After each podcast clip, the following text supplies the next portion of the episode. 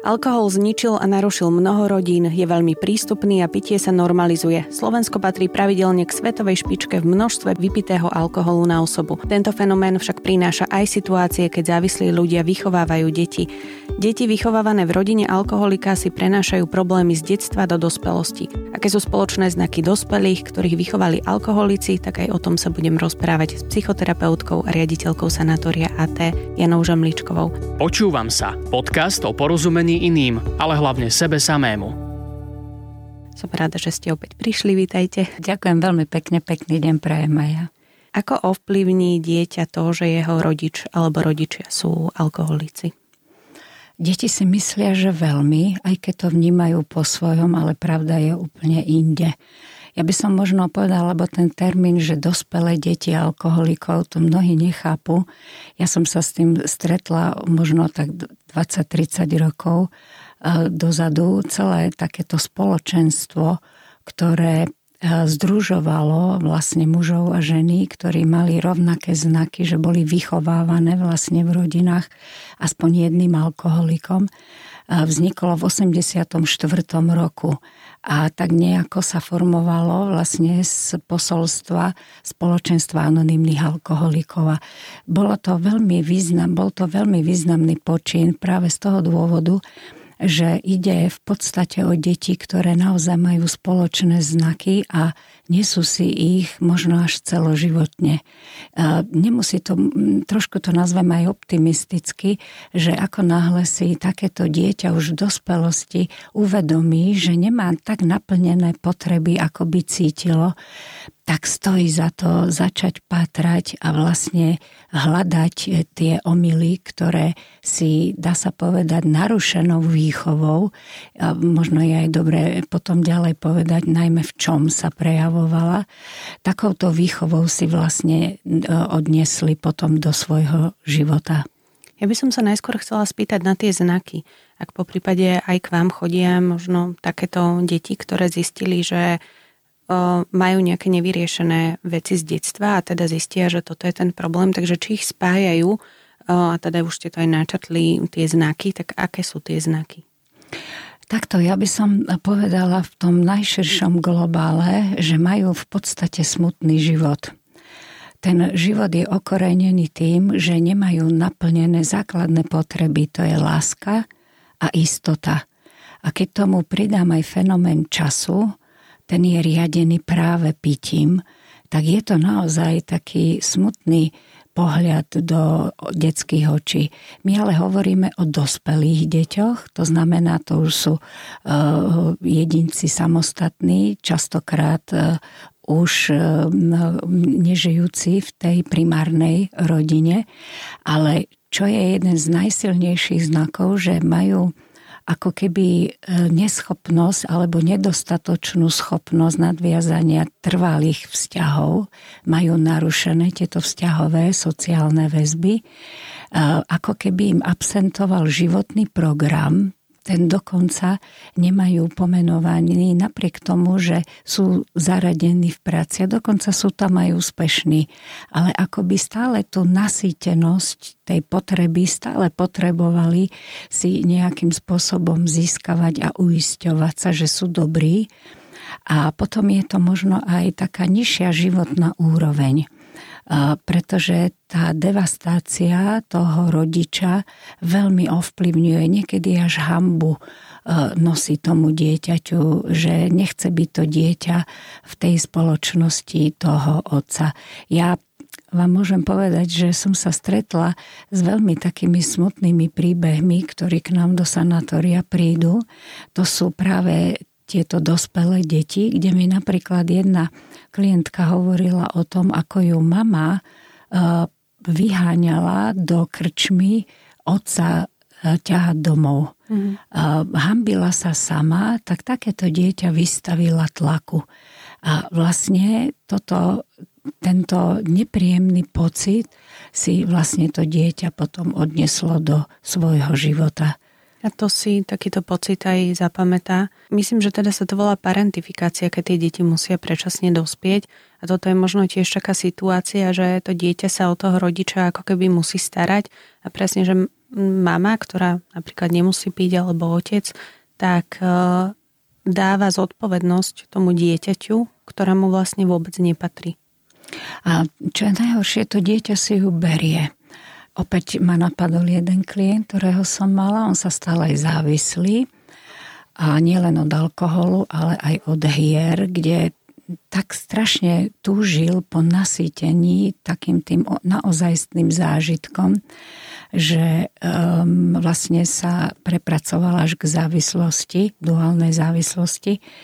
A ten mi rozprával, že on bol presvedčený, že pitie u mami je dôvod jeho neposlúchania. Že mama bola tak z neho nešťastná a dával si to za vinu. Dokonca mm. aj rozvod rodičov si dával za vinu, že vlastne takú, takúto štafetu um, by som povedala nevhodného správania vlastne odnášali jeho rodičia, čo je úplne, by som povedala, uh, mimo tej reality, ktorá vtedy bola. Ja vám poviem aj čísla, tie mňa teda samo prekvapili. Jeden pomerne ucelený výskum bol robený aj na Slovensku bolo to v prvej polovici 2013. Na 150 školách bolo rozdaných okolo 1800 dotazníkov anonymne pre 8 a 9, pre 8 a 9, čiže e, deti vo veku tých 12,5, 13, 14 rokov. A tam by šli už vtedy e, čísla, takmer 10% detí sa cítili byť ohrození vo svojej rodine, čo je každé desiate dieťa. Mm-hmm. 7% bývalo doma samé a nevedeli, kde sú rodičia a kedy sa vrátia. To je jedna obrovská neistota.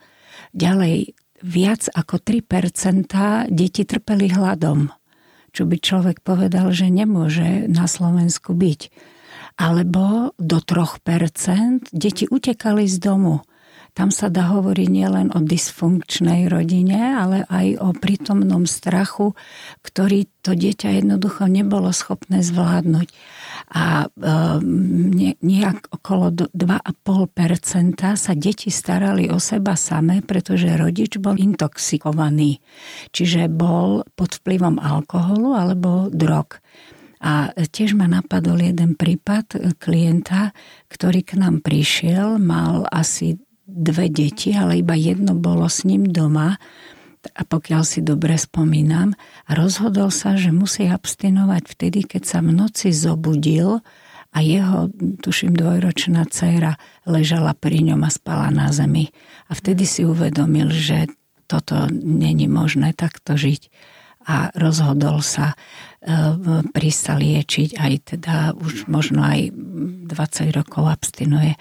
Takže to sú také osudy a naozaj tie dospelé deti, vlastne tie známky takého mm, nenaplnenia v živote a neustáleho uisťovania, že e, nie sú oni vinné tomu, čo sa deje, pretože tú vinu si na seba berú. Vlastne môžu niesť e, možno aj celý život. Tým, že im to počas toho detstva nikto nepovedal, že nie sú za to vinné a nie je to ich chyba. Po prípade ešte presne ten rodič povie, že ale tak ja pijem aj kvôli tebe, tak e, to je niečo, s čím sa tie deti nevedia e, jednoducho zmieriť, nevedia to spracovať a nie sú si to až do dospelosti. To vlastne ano. ich ovplyvňuje a potom určite ich to ovplyvňuje aj vo vzťahoch a teda, ako ste hovorili, že aj v práci, že stále majú takú potrebu sa uisťovať, či sú dosť dobrí, ale že aj v tých vzťahoch, že oni asi veľmi ťažko fungujú a možno ten druhý ani nechápe, že, že čo tomu partnerovi môže vadiť a kde, kde sa skrýva ten problém a ten problém je v tom detstve. To obviňovanie má taký zvláštny charakter, lebo pijan, alebo ten, kto konzumuje alkohol nekriticky, tak ten hľada zámienku a vôbec si neuvedomuje, že sa vlastne konfrontuje s vlastným dieťaťom a to dieťa, nakoľko chce tú atmosféru nejako vyvážiť, tá homeostáza v tej rodine absolútne nefunguje, tak vlastne si tu svoj, ten svoj diel e, zoberie. Ja môžem povedať, čo sme my odpozorovali, črty, aké sa objavovali u takýchto dospelých detí. Je zaujímavé to vedieť, lebo aj keď sa človek identifikuje a vlastne počuje, že niečo predsa len aj u mňa nie je tak, ako by som chcel, tak nikdy nie je neskoro začať sa nad vecami zamýšľať a veru niekedy prídu aj po 40 mladé ženy alebo aj muži a vlastne sa dopatrame, že kde si ten zárodok alebo ten problém e, vznikol naozaj v tom detstve. E, prvá črta, ktorá je veľmi významná je, že vlastne zlyháva akýsi vzor. E, vzor v zmysle nielen správania, ale aj istôt. A takéto deti potom v dospelosti majú najčastejšie buď konfliktný postoj k autoritám, alebo plnú akceptáciu, aj keď vnútorne s vecami nesúhlasia, pretože sú emočne veľmi uzavretí. Naučili sa vysporiadať s vlastným prežívaním sami, čo je pre dieťa nesmierne bolavé. Naozaj dospievajú a sú akoby e, vážnejšie pomerne v mladom veku. E, ďalšiu vec, čo sme si všimli, bolo, že ako keby neboli dostatočne pripravené dokončovať veci. Uh-huh. To je zase spojené s tým, že takýto rodič viacej slubuje, ako koná. E, rodič by nikdy dieťaťu nemal povedať, čo budú robiť a potom na to zabudnúť alebo e, to odsunúť, alebo to nivelizovať, alebo znehodnotiť. To dieťa tým neskutočne trpí a stráca dôveru a takúto nedôveru potom bude prejavovať aj počas života a vo vzťahoch sa to napríklad prejavuje žiarlivosťou alebo neistotami v tých osobných vzťahoch. Ďalšiu črtu, čo sme si všimli, e, bolo, e, že jak ako keby boli pritvrdí na seba že všetko chceli mať keby pod kontrolou, to súvisí s tou dôverou a buď sa stávali prehnane zodpovední, ale až tak, že tým vyrušovali svoje okolie, alebo významne nezodpovední. To veľmi záleží potom od tej osobnosti, vlastne na ktorú stranu sa prikloní. Ďalšia veľmi dôležitá črta a my tak všetci voláme po pravde, ale ako normálnou realitou súčasťou života sa stáva klamstvo. A paradoxne to nie je len klamstvo toho pijana, teda toho alkoholika, ak to poviem takto e, pri, pri príkro, ale aj toho druhého rodiča, ktorý ani nemusí piť, ale obhajuje a myslí si, že tak pomáha dieťaťu, keď mu nehovorí pravdu o správaní toho rodiča. Kryje ho a to dieťa to vidí, mhm. cíti, vníma a konfrontuje sa vlastne s iným pohľadom toho druhého rodiča.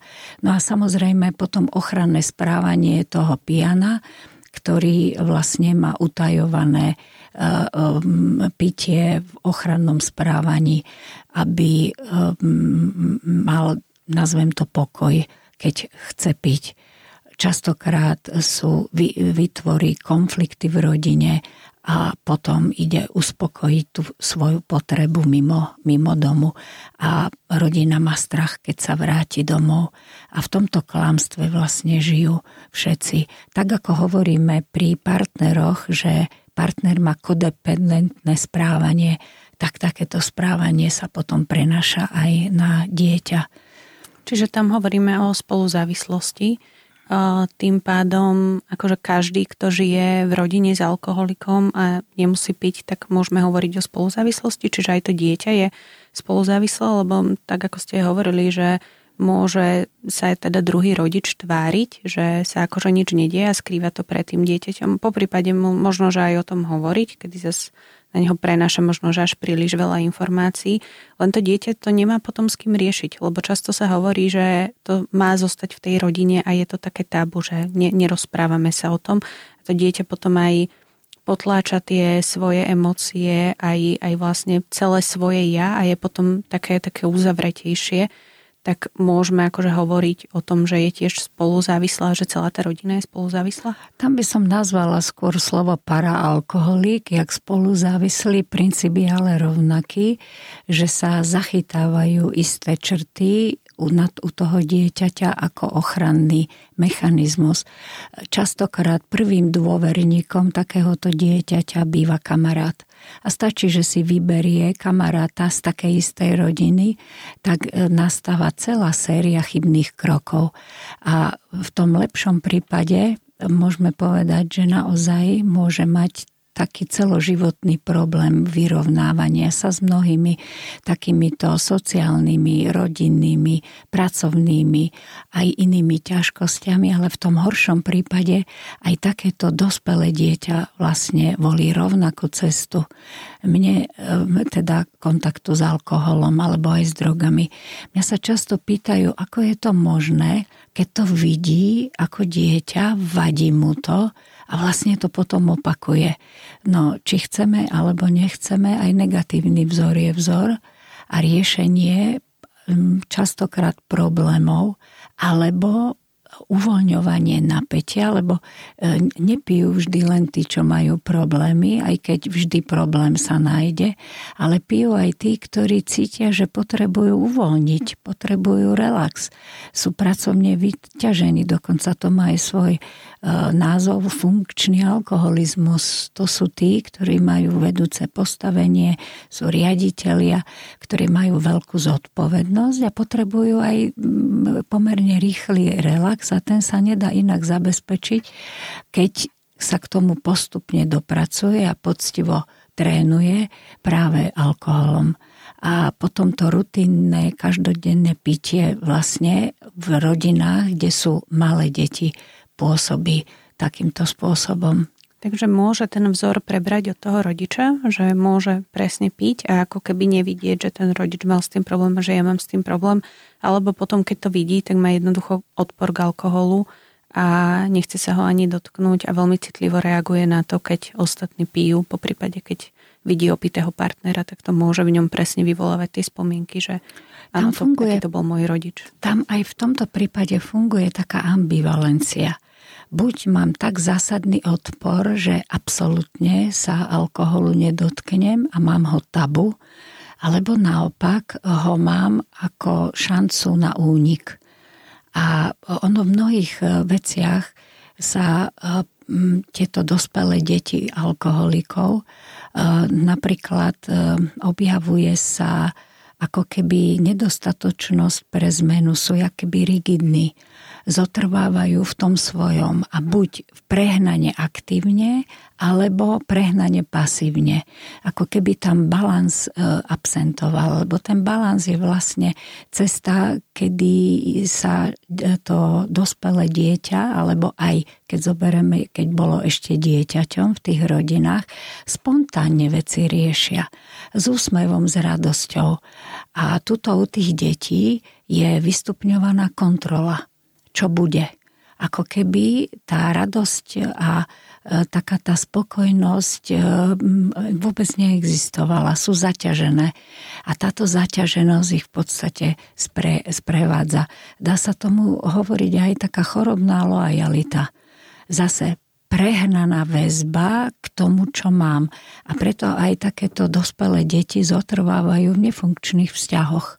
A častokrát si vyberajú podľa vzoru takého muža, akým bol napríklad otec, ktorý pil. A teda e, si vyberú muža, ktorý v neskoršom veku, alebo už aj v čase výberu vlastne má e, to návykové, rizikové pitie. A ešte možno sa tým, že majú strach do toho vstúpiť, tak ten problém neriešia. Lebo keď nie je e, človek závislý a rozhodne sa, že napríklad príjme suchý február, tak si celkom za tie aj 28 alebo 29 dní môže uvedomiť, čo to s jeho organizmom robilo, keď sa to alkoholu na nejaký čas vzdal. Mm-hmm. Ja dokonca som sa stretla aj s teóriou, že ak vydržíš 60 dní nepiť, tak si sa presvedčil, že nie si závislý No, považujem to, ja by som aj rok vydržala ľudia, ktorí majú trestné stíhanie a sú vo väzniciach v nápravno-výchovných zariadeniach, tak tí nepijú aj 3-4 roky. Mne na tých besedách, lebo chodievam aj do takýchto zariadení, pri besedách mi povedali, že oni abstinujú. No problém abstinovať, ak nie je prítomný mm-hmm. alkohol, nie je až tak um, závažné, oveľa uh, dôležitejšie, ale, alebo nazvala by som uh, reálnejšie je, keď ten alkohol je dostupný a ja sa vlastne mám rozhodnúť, že ho nechcem. To je oveľa náročnejšie. Ja keď sa vrátim ešte k tým deťom, tak uh, počas toho detstva to nemajú ako veľmi odkomunikovať s tým rodičom, že čo im vadí, vedia to riešiť až v dospelosti keď si uvedomia, že áno, napríklad sú príliš lojálne alebo stále majú tendenciu sa o toho rodiča starať, aj keď by to malo byť vlastne stále naopak a ten rodič im to nijak nevracia, tak e, je možnosť si tam určiť proste nejakú hranicu, už keď teda viem, že som dospelé dieťa alkoholika a vykazujem tieto znaky, určiť si nejakú hranicu, po prípade mali by sa cítiť e, možno nejak e, zle, keď toho rodiča odstrihnú zo svojho života? Lebo aj to sa môže proste stať, že jednoducho ten rodič pije stále, nevidí žiaden problém a stále sa považuje za takú autoritu a že čomu má to dieťa vlastne vyčítať, ale to dieťa už jednoducho, aj keď v dospelosti nevie znášať stále všetky, všetky tie výčitky a všetky tie problémy a stále dookola riešiť, riešiť iba toho rodiča, je tam možnosť teda určiť si tú hranicu a po prípade naozaj toho rodiča možno aj napríklad načas odstrihnúť zo svojho života? No, načas odstrihnúť je ťažké, ale vyrovnať sa s tým tak, že sa oslobodí od väzieb, ktorá je nefunkčná. A myslím si, že veľmi podporná práve pri takýchto rozhodovaniach alebo oslobodzovaniach veľmi môže napomôcť psychoterapia práve z toho dôvodu, že si každý dospelý človek teraz bez ohľadu na to, či bol alebo nebol vychovávaný alkoholikom, eh, musí uvedomiť, eh, že aká je jeho pravda a nemal by lutovať toho, čo robí. Ako náhle sa objavuje nejaká forma lutosti, tak s tým nie je uzrozumený. A vtedy to môže spôsobiť, spôsobiť tiež, nazvime to traumu z toho odlúčenia. Ne, ne, nehovorím o separácii, aj keď separácia v detstve je mimoriadne dôležitá, aby bola zdravá a vykonaná tak, aby to dieťa cítilo lásku, cítilo väzbu, ale vedelo žiť samostatne. A ako náhle je tam chorý ten vzťah, ja to tak nazvem, alebo sprevádzaný tými, nazvime to, narušeniami v tom vývoji, tak si myslím, že na to príjmeť seba, začať uvažovať podporne pre seba, lebo v podstate každému ide o seba, ale ako náhle sa dostáva do trápenia, tak si ako keby veľmi ťažko vedel pomôcť sám a správne sa rozhodnúť. Ja som za takmer 40 rokov mala dva prípady, kedy v obidvoch prípadoch išlo o, od, v jednom o otca, v druhom o matku. Vlastne tri, boli dvaja otcovia a jedna matka, teraz som si spomenula ešte na jeden. Tam e, došlo naozaj k separácii a k oslobodeniu. Paradoxne, tá matka, ona sa odsťahovala mimo republiku, na nejakých tisíc kilometrov a asi po 20 rokoch sa takéto dieťa vlastne s odpustením s matkou e, stretlo. A bolo to významné aj pri tom oddelení, aj spojení bola e, taká podpora pri terapii a prebehlo to, povedala by som, veľmi ochranne pre tú, tú, tú dospelú ženu už. Pri tých dvoch otcoch to bolo trvalé. Mm-hmm. A takisto bez sprievodných znakov, ktoré by nejako postihli negatívne tie deti, ale naozaj jeden už mal 40 a druhý tiež nejak vyše 40 rokov. Deje sa to niekedy násilne, cez hnev, a tam potom zostáva mnoho otvorených rán a bolesti. A ja veľmi odporúčam každému, ak takéto cíti, aby sa mm, tak nejak vyrovnal s tou situáciou aj prostredníctvom terapii. Presne ako ste povedali, najúčinnejší nástroj je terapia. V nej si aj tie deti môžu nájsť svoju identitu, že akým vlastne sú, lebo určite sú aj vlastne viac menej stratené tým, že o to detstvo proste prišli a na tej terapii môžu aj bezpečne vyjadriť svoje emócie, veľa pochopiť a takisto tiež zmeniť a to im potom môže pomôcť aj v ďalších vzťahoch. Máte na záver, ja viem, že vy nedávate rady, takže nechcem použiť slovo rada, ale nejakú myšlienku na záver? Viete, ak sa rodič dopustí chybného kroku, a opakuje ho. Nazvem to, že je to možno až hriech, ale v tom najkrajšom ľudskom slova zmysle. A bolo by naozaj správne, aby tieto chybné kroky nedelegoval dieťaťu. Ja to považujem za asi takú jednu z najväčších bolestí, kde ten nevinný človek vlastne s tými očami plných očakávaní do života vlastne veľmi dôveruje tomu blízkemu človeku a sklamanie je jedna z najťažších bolestí, ktoré, ktoré mu môže byť dieťa vystavené.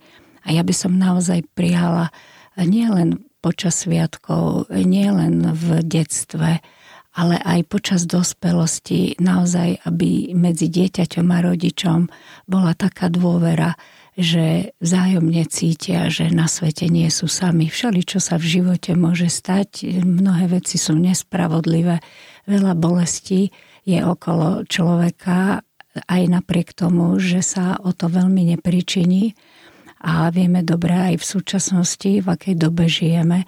A ja by som naozaj prijala ľuďom, aby boli pri plnom vedomí a boli schopní najmä v situáciách, ktoré sú niekedy nepredvídateľné, otvorený vždy pomôcť a to sa naozaj dá len s triezvou hlavou. To je pekná myšlienka na záver. Ďakujem veľmi pekne. Mojou hostkou bola psychoterapeutka a riaditeľka sanatória T. Jana Žemličková. Ďakujem veľmi pekne. Túto, ale aj všetky ďalšie epizódy podcastu Počúvam sa si môžete vypočuť na podmas.sk alebo v vašich podcastových aplikáciách.